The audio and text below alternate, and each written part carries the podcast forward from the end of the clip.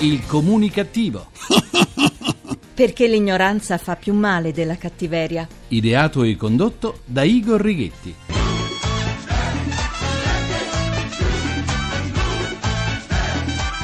Buona comunicazione Italia comunicativa dal vostro comunicattivo di fiducia Igor Righetti. Bentornati alla nostra terapia radiofonica di gruppo Fuori dal Coro numero duemilacentoquarantotto, dodicesima edizione. Parliamo di quanto ci costano i rifiuti urbani. L'Italia, paese dell'immondizia e dello spreco.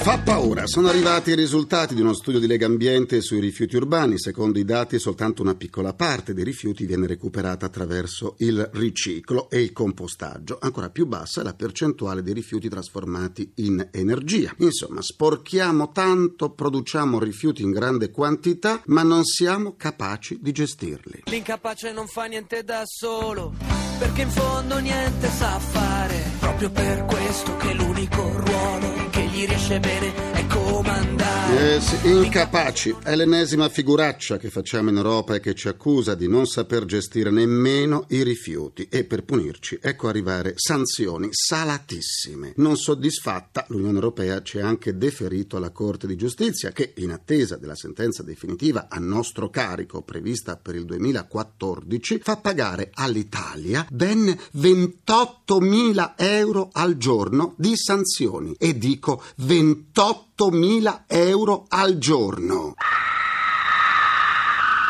Da urlo. Nel malaugurato caso che venissimo condannati è prevista una multa gigantesca. E sentite com'è gigantesca questa multa. Oltre duecentocinquantamila euro signore e signori per ogni giorno di ritardo che l'Italia accumulerà per mettersi in regola.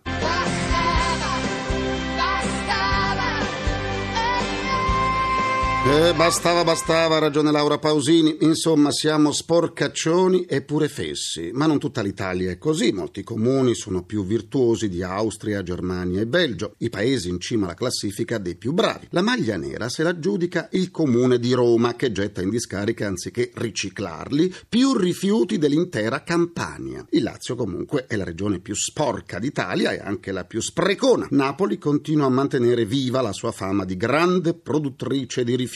E non sapendo più dove smaltirli, li porta verso il nord Europa, dove ad attenderli ci sono i termovalorizzatori che dall'immondizia napoletana ricavano energia, quindi denaro alla faccia nostra. Per questo servizio Napoli paga due volte. La prima volta è il costo del trasporto via mare dei rifiuti. La seconda volta è data dalla perdita di un ingente guadagno che viene termovalorizzando i rifiuti.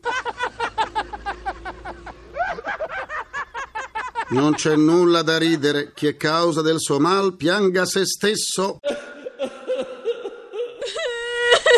Pianga, pianga, pianga, pianga. Scriveva Francesco Petrarca, infinita è la schiera degli sciocchi. E son parole sante, e son parole sante. Parole sante, Petrarca, parole sante. Cambiamo argomento, i consumatori complici della falsificazione degli alimenti. È questa la nuova strategia dei truffatori internazionali. I prodotti più falsificati sono proprio quelli italiani, particolarmente richiesti per la loro qualità. E così, dal vino all'olio, dalle mozzarelle al parmigiano, tutto ma tutto viene prodotto in laboratorio. Sì, lo so, lo so, era già noto. È vero, ma ora i truffatori si sono perfezionati. Eh sì, non sono più loro a vendere i prodotti contraffatti, ma i consumatori stessi a produrli. Oh. Le organizzazioni truffaldine hanno reso loro complici i comuni cittadini in un modo molto molto semplice, facendoli acquistare il kit per farli loro stessi. I kit contengono tutto ciò che serve per fare formaggi, mozzarelle e ricotte, dalle garze ai termometri, dai recipienti alle polveri varie. All'acquirente produttore è sufficiente aggiungere il latte e poco importa se il risultato è un prodotto gommoso, sentite com'è gommoso questo prodotto, è duro. Il suo costo è molto ridotto e la soddisfazione per aver fatto da sé una ricotta o una mozzarella rende il tutto molto gustoso, anche se si tratta di una orribile poltiglia. Mi viene il vomito, è più forte di me. Anche di me, Vasco, anche di me. Il fatto che cittadini australiani e britannici facciano da sé i prodotti caseari traendone grande soddisfazione, magari anche pensando di essere capaci di fare l'italiancese, può importarci poco. Importa invece il danno economico che ci deriva dalle contraffazioni e sofisticazioni dei nostri prodotti alimentari, che ammonta, pensate un po', a sessanta miliardi di euro e ci costa ben trecentomila posti di lavoro. Oh mio Dio!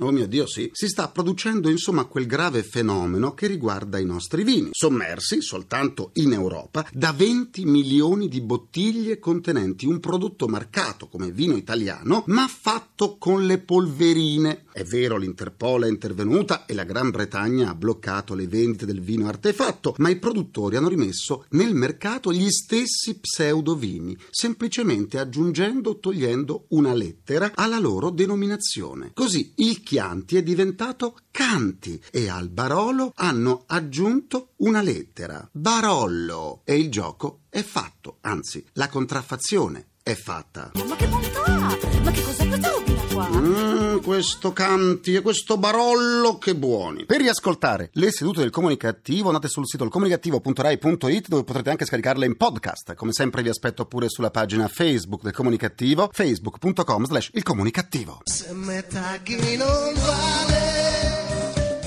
se metà chi non vale.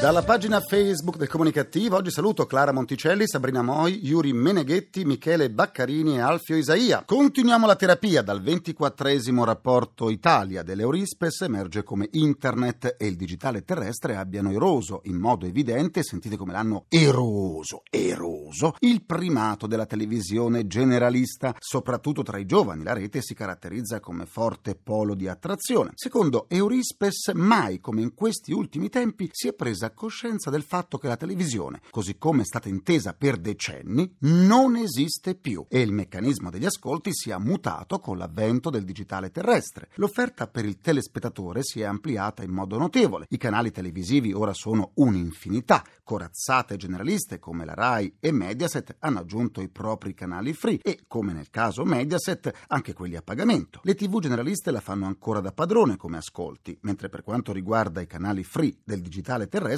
il passaggio alla nuova tecnologia ha frammentato gli ascolti in modo consistente. Ora poi ci sono anche le cosiddette web series, vale a dire una serie di episodi di fiction realizzati per essere seguiti attraverso il web o sui display dei dispositivi mobili. Le serie tivù che vanno soltanto sul web hanno forme di racconto innovative, coraggiose, sono nate nel web e realizzate proprio per essere viste sullo schermo del computer e si sono tanto affermate da coinvolgere sempre di più anche le grandi grandi star di Hollywood che si convertono agli episodi che girano soltanto su internet. E in Italia a che punto siamo con le web serie? Andiamo ad approfondire l'argomento con i nostri ospiti. Le nostre due mascotte evasione fiscale annunciano l'ingresso della produttrice cinetelevisiva e presidente dell'Accademia Artisti di Roma, Rita Statte. Buona comunicazione! Buona comunicazione, Igor, e anche a tutti gli ascoltatori. Il web è un mezzo per essere visti senza filtri. Su YouTube, su Accademia Artisti Channel, ha debuttato nello scorso giugno una fiction che vuole far ridere su vizi e fantasie sessuali e che ha avuto un grande successo con oltre quattrocentomila contatti. S O S Sesso, questo è il titolo, è giunta alla seconda serie ed è prodotta da te. Quale libertà espressiva avete avuto? La libertà espressiva, visto anche il pubblico al quale ci si rivolge, deve essere totale, naturalmente senza travalicare i limiti del buon gusto, condizione essenziale di qualsiasi mezzo di comunicazione. Che cosa caratterizza una web serie rispetto alle altre forme di produzioni audiovisuale per il cinema o per la televisione? Una serie web deve essere veloce e sintetica, cercando di mirare e centrare il target nei pochi minuti che si hanno a disposizione, per cui è necessario sfrondare le sceneggiature dai tanti fronzoli che ne appesantirebbero i contenuti. Quali caratteristiche ed innovazioni hanno decretato il successo delle web serie, soprattutto tra i giovani? I giovani sono i fruitori più attenti della rete, per cui nel confezionare una serie web a loro diretta bisogna dare libero sfogo alla fantasia, magari anche sconvolgendo le vecchie regole che vengono di solito applicate al prodotto audiovisivo in genere. Una fiction nata e pensata per una diffusione in rete, quali caratteristiche deve avere? Noi abbiamo realizzato le serie S O S Sesso con l'intento di trattare con divertimento e, ripeto, buon gusto l'argomento quale il sesso, considerato trasgressivo e tabù. Insomma, con S O S Sesso i giovani, visto anche il notevole riscontro che abbiamo avuto, si divertono e magari fanno anche qualche riflessione attenta sul tema il sesso, appunto, che spesso viene preso troppo sul serio. O c'è molta disinformazione, insomma, visto che è carente anche l'educazione sessuale nelle scuole italiane. Quello senz'altro. Grazie a Rita Statte, produttrice cinetelevisiva e presidente dell'Accademia Artisti di Roma, e buona comunicazione. Grazie a voi, buona comunicazione Igor. Do la buona comunicazione all'autore televisivo e docente di teoria e tecnica del linguaggio radiotelevisivo alla Link Campus University, Maurizio Giannotti. Buona comunicazione a tutti, buona comunicazione a te Igor. Maurizio, da tale stampa è un libro dal titolo La tivù al tempo del web due punto zero, dove ti soffermi ad analizzare le tecnologie nella comunicazione radiotelevisiva. Qual è il tuo pensiero sulle webserie? Pensiero assolutamente positivo. Me ne sono occupato ovviamente come fruitore e come analista del fenomeno, ma anche perché una di queste web series che è andata particolarmente bene è Mafia University, che sta girando e sta continuando a crescere sul web, su YouTube, è nata da Rai Lab, dove io ho insegnato, quindi dall'interno della Rai. Le web series sono il futuro della televisione in questo specifico periodo, intanto perché è ovvio, molti sperimentano sul web serie che poi potranno anche andare sulla tivù generalista o sui canali tematici, ma in realtà la cosa più interessante è che si tratta di un fenomeno tipicamente, specificamente web, è un prodotto diverso adatto ai giovani che oggi più che la televisione guardano appunto YouTube e ciò che passa il web. L'Italia è il paese europeo dove la tivù generalista ha il declino più lento e dove è minore la penetrazione di internet. Un ritardo che ci aiuta a fare meglio. È un ritardo che ci sta aiutando a fare le cose con maggiore lentezza. E di pochi giorni fa un articolo, un grosso servizio molto importante sul Fatto Quotidiano, che parla dell'invecchiamento della televisione. L'invecchiamento della televisione televisione generalista, generalista è vero, è autentico, ma perché? Perché invecchiano i conduttori, che sono sempre loro, invecchiano i format, che sono sempre quelli. Si parla dell'invecchiamento del Grande Fratello, che rappresentava la grandissima innovazione, quindi è già vecchio il Grande Fratello. Io ho fatto due programmi, in uno dei quali sto tuttora lavorando con grande piacere tra l'altro, che è Uno Mattina. Uno Mattina ha ventotto anni, mentre Forum, dove ho lavorato per anni, ne ha ventinove, quindi insomma assistiamo a un invecchiamento un invecchiamento che colpisce anche i talk show, solo pochi dei quali si salvano. Uno di questi, malgrado sia anzianotto, è quello di Vespa, che è immarcescibile. La televisione generalista deve temere internet per il suo futuro? No, a meno che noi non pretendiamo di continuare a fare le stesse trasmissioni anche per i prossimi dieci, venti o trenta anni. Mm. È ovvio che con il tramonto lento e graduale ma inesorabile della televisione generalista, e c'è anche il tramonto dell'elettrodomestico televisore, nel senso che è già, già una cosa di oggi, è già un fatto assodato.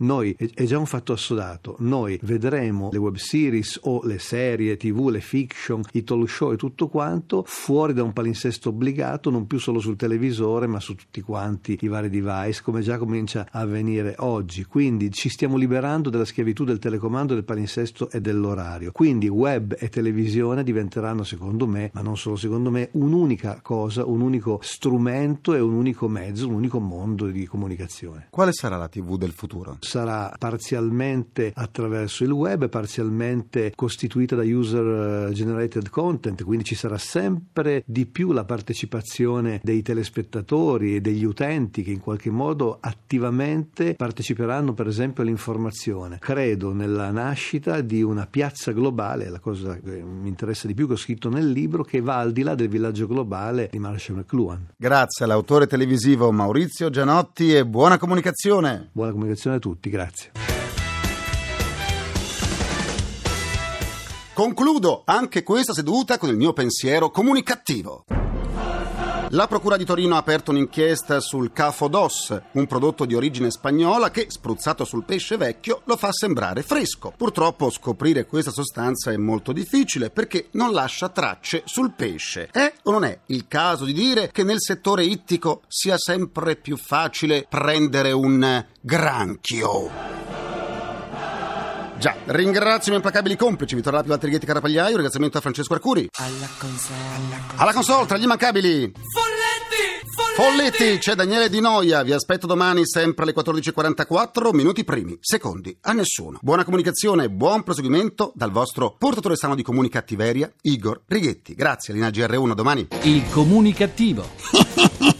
Perché l'ignoranza fa più male della cattiveria. Ideato e condotto da Igor Righetti.